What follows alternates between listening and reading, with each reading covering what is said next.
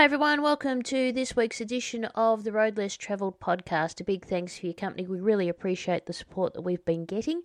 And of course, you can listen to the podcast, as you're doing right now, through Apple, uh, Apple Podcasts, which used to be Apple iTunes, also Spotify Podcasts. Search Google Podcasts for us, and also on iHeartRadio. I've put all four of those platform links up onto our Facebook page as well, so check out Fat Cat Media on Facebook, and you'll get all the links to each and every episode. We're certainly flowing through the episodes in season one of this series, which brings us to our latest podcast episode. And before I get into that, a big thanks for those people who have been supporting us on the Patreon platform as well. And if you want to get in contact with the Road Less Travel podcast, just drop me an email, which is phatcat at iinet.net.au. That or you're able to drop me an SMS by dialing 042 752 8467 and we certainly uh, welcome any feedback, comments. Um, and also, while speaking of feedback and comments,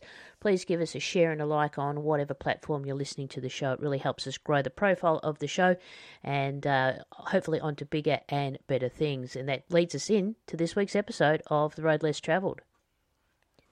This week we head to the town of Warburton, which is about 70 kilometres east of Melbourne, and its development began in the year 1840 when Victoria was in reality a part then of New South Wales.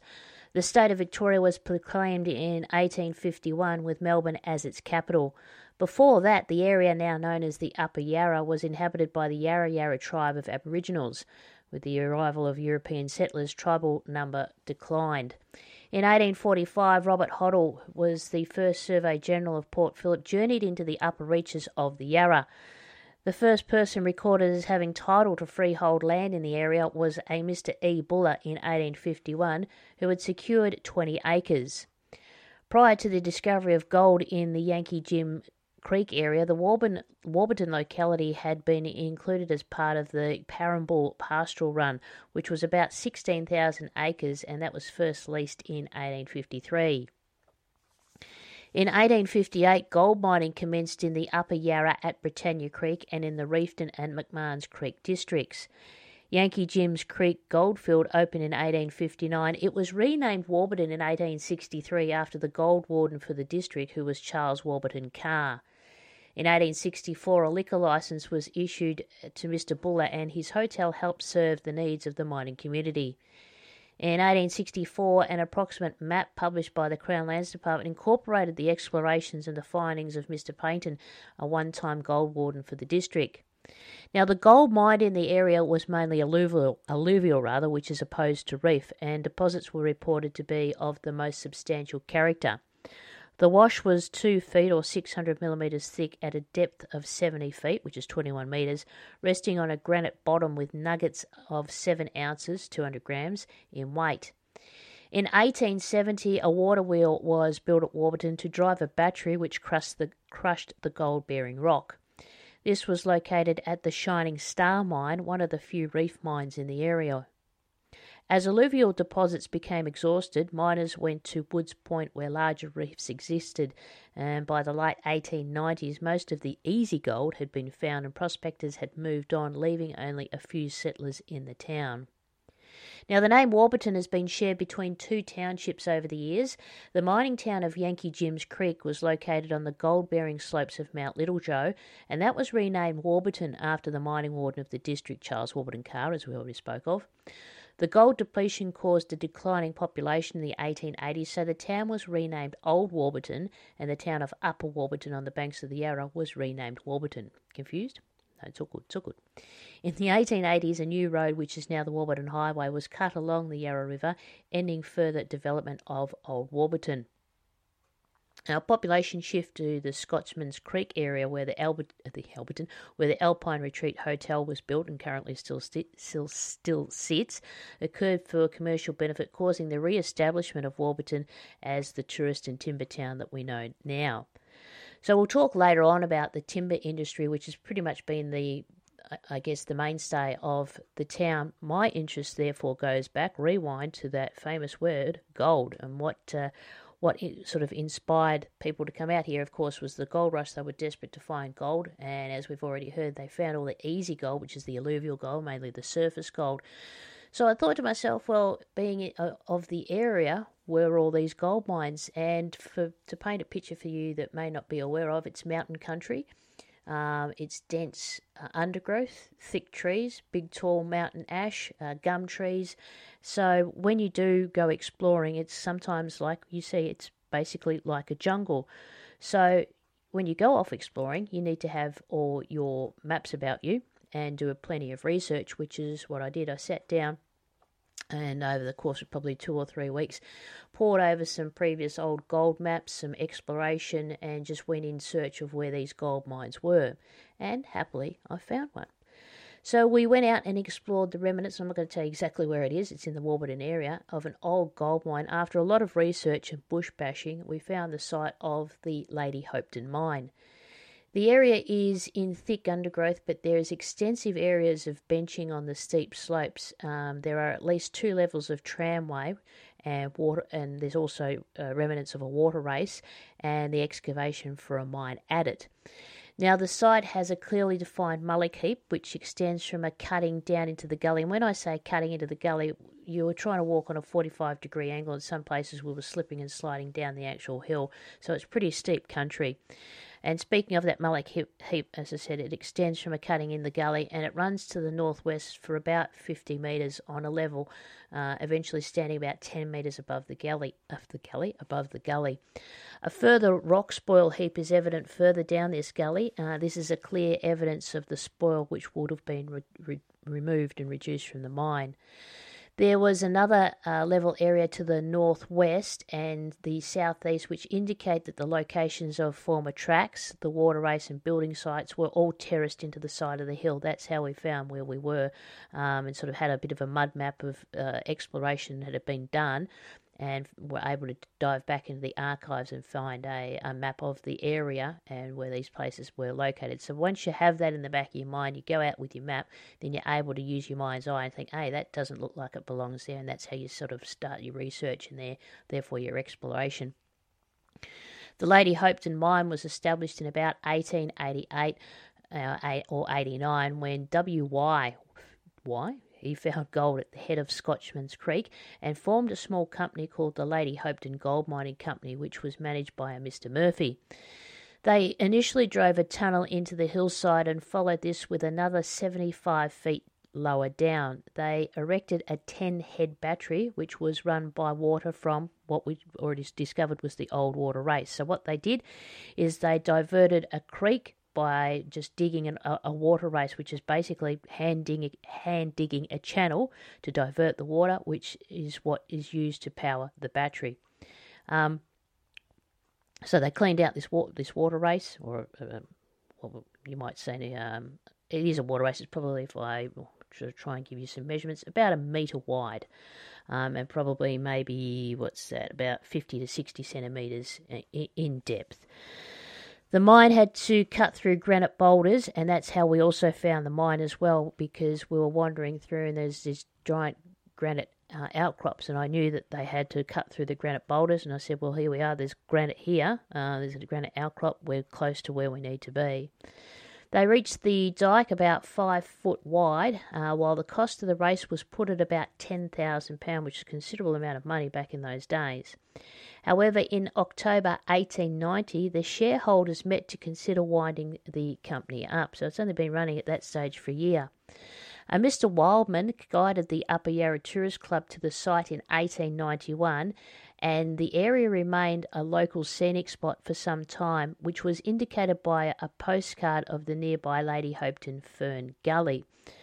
J. Houston was managing in July 1891, and in 1892, a third tunnel was being driven and the tramway was being repaired due to having been damaged by floods. In 1892, the company appears to have founded, with the Sheriff's Office taking court action, and by 1905, the mine appears to have been just idle. The mine was described as long abandoned when it was still being visited in the late 1930s.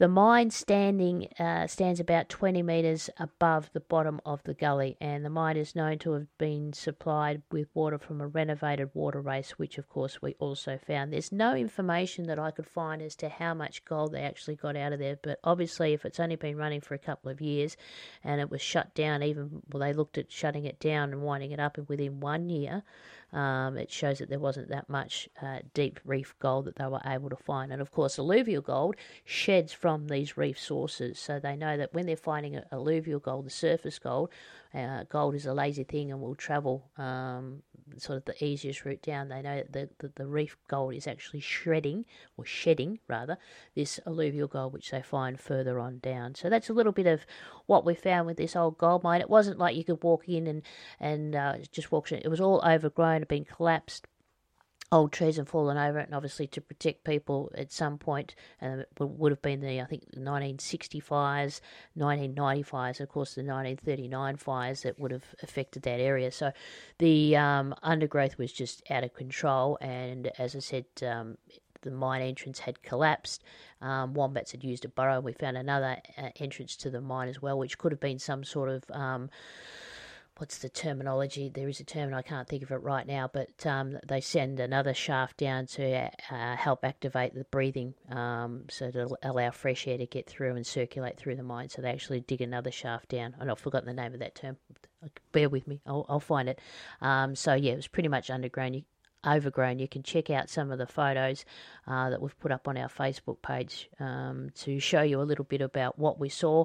And as I said to you, there's not much there I'm just having a click through it now to be able to denote that it was a, a massive mine. And there's no photos that we could find either in doing the research to help us um, find out exactly where the location was. It was a bit of uh, hit and miss, but we found it in the end. And that's what it's all about. It's doing a little bit of research, and the, the proof and excitement is when you actually, your research comes together and you find the location that you've been searching for. So once the gold dries up, they need to find some form of industry to take over, and the timber industry took that over in, in Warburton as the gold ran out. Axemen cut wagon loads of palings, which were taken over these rough bush tracks to Lilydale, which was the railhead at the time. The railway was extended to Warburton in 1901. Now, numerous sawmills and timber tramways developed throughout the area, supplying timber to the train line for transport to Melbourne. The narrow gauge tramways were so named because an Act of Parliament prevented anyone but the government from operating train lines. So, steam and diesel engines were used to power the sawmills and haul the logs. In some cases, the logs were actually lifted by cable and pulley high above the ground to carry them to the mills and the rail heads. In more remote areas, horses were used to pull empty bogies up the graded lines. When loaded with logs, the bogies would run downhill under the control of a braking system. The mills provided work for all who wanted it, and the towns such as Powelltown sprang up around some of these mills. A few of the timber tramway tracks remain open to walkers, but chainsaws, bulldozers, and timber jinkers replaced the older methods of felling and transporting timber. Now, a few of the trim, timber, tramway tracks remain open to walkers, um, and this area is just um, awash with them. Again, if you can do some research, you find the timber tramways, the old mills, and most of these tramways now are walking trails or have been developed into four wheel drive trails as well.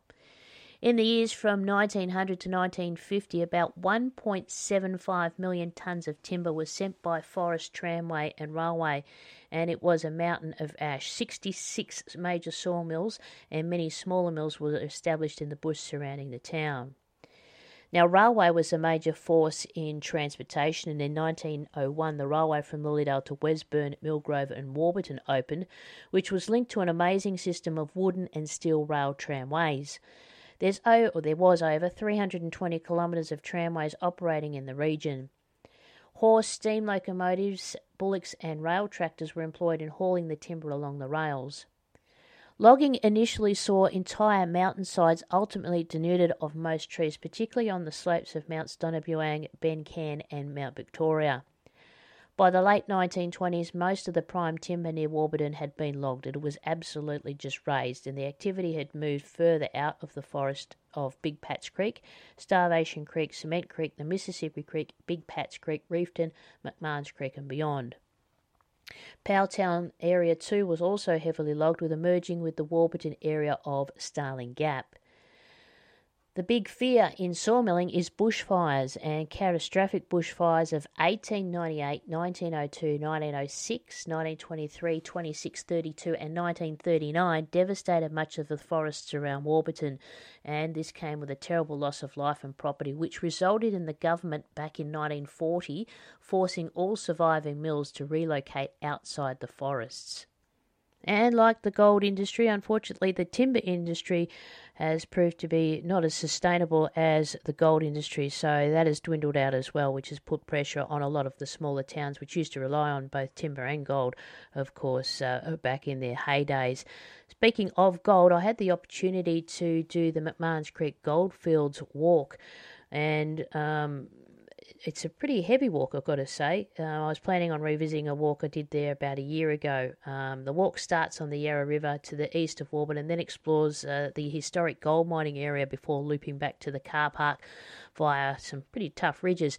The area was badly burned in the Ash Wednesday fires back in 1983 and is getting back to normal. You can still see the remnants of some of that damage. So parking at the Little Peninsula Picnic Ground is the first objective for the day. It was to check out the Little Peninsula Tunnel. The tunnel itself was cut by the miners back in the 18, late 1890s to divert the water from the Yarra River through a spur and thus drain a section of the river to mine. The old miners certainly weren't afraid of hard work. After getting a photo of the tunnel, I then headed up the wide grassy sort of um, it's like a knoll. I was going to say the knoll, but it's like a grassy area that covers the Melbourne water pipeline that that runs from uh, the Upper Yarra Reservoir. You, you spend quite a, of, a fair bit of time uh, walking or crossing this grass, grassy bit. Uh, the grass made for some fairly easy walking, but being in the middle of winter, it's pretty damp and pretty slippery too you um, I grabbed a couple of sticks to use because they were coming and having given you uh, some added purchase on the steep climbs and helping with balances. I slid down some of the steep slopes like a downhill skier. She was uh, pretty slippery.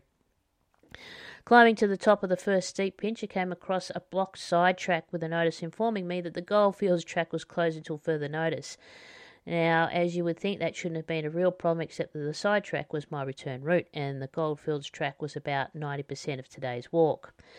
After considering the dilemma for a few moments, I decided to do what any responsible bushwalk would do, and that was to push on and see how I go.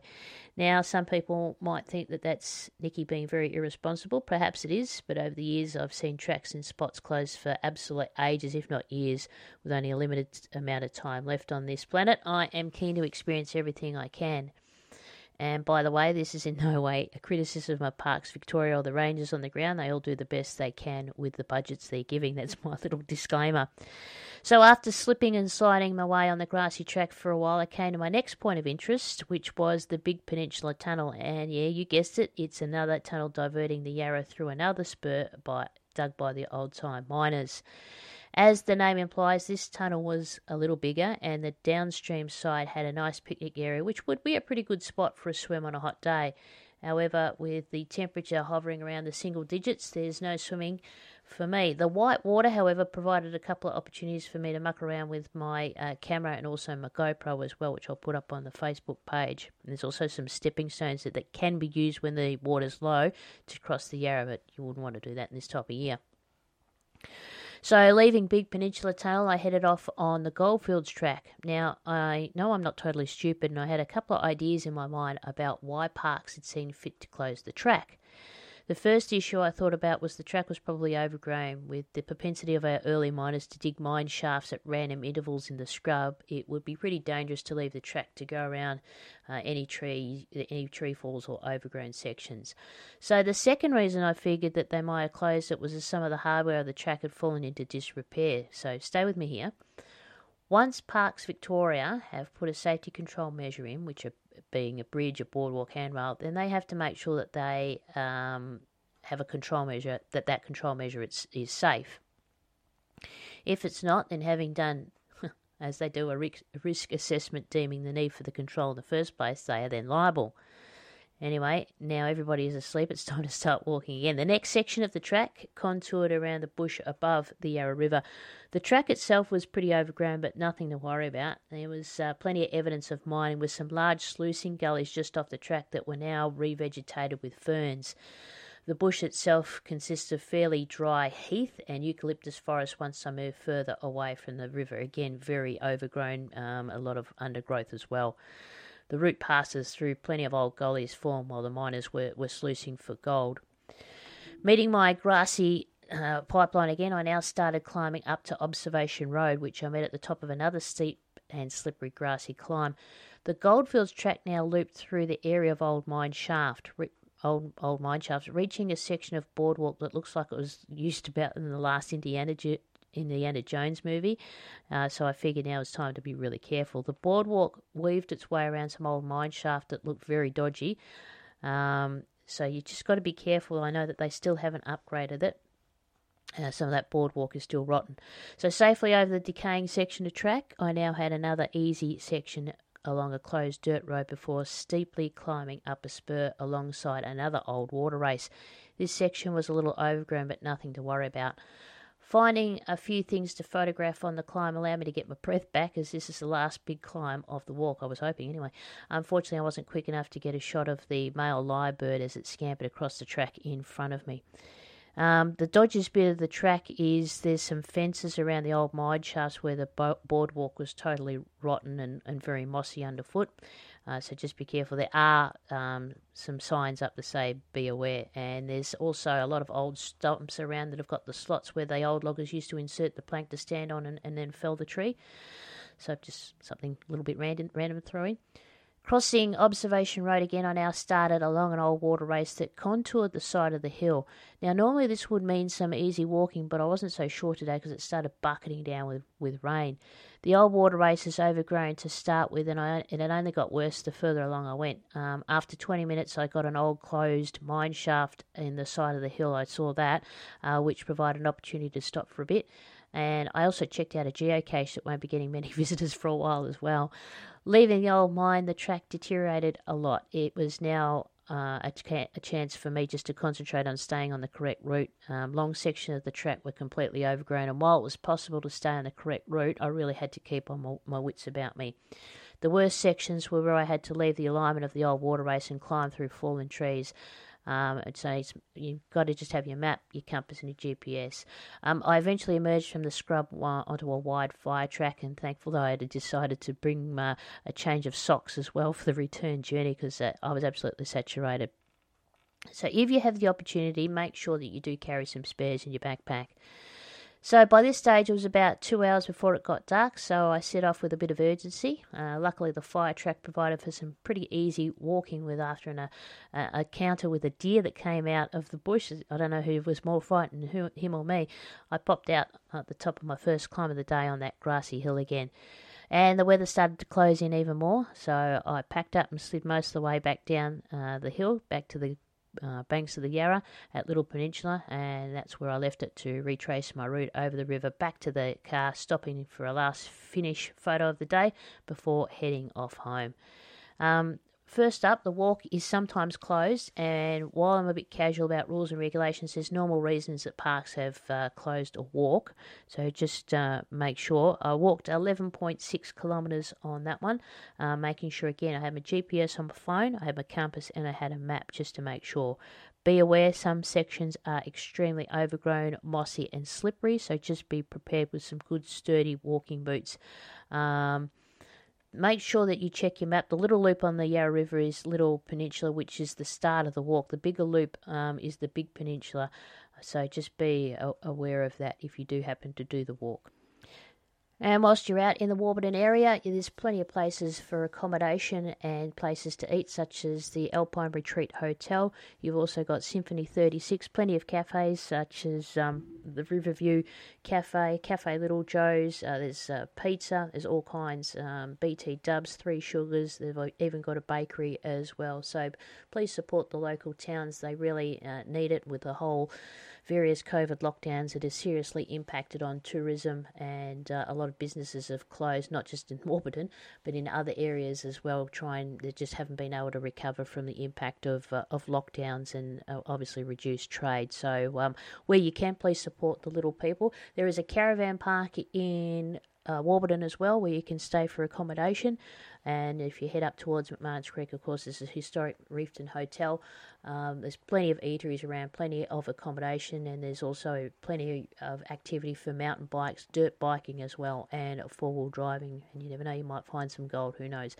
Um, jump onto the Warburton Valley Information website and you've got plenty of walks you can do. Also, you can head up to Mount Donna Buang and check out the snow and again, further walks afield. You've just got to Google it and uh, check out some of the walks or head into the local visitor centre when you are in the Warburton area. We will talk a little bit more about. Uh, some walks that you can do in and around Melbourne and in and around your local area, being Sydney, Brisbane, Adelaide and Perth, also Darwin and Hobart will do some uh, local walks that you can do in your local area. That's it for this week's edition of the podcast. I trust you've enjoyed it. Feedback is always welcome. You can do that by dropping me an email, phatcat at iinet.net.au, or drop us a line um, via text on 042 752 8467. My name is Nikki. You've been listening to the Road Less Travel podcast. Bye for now. Música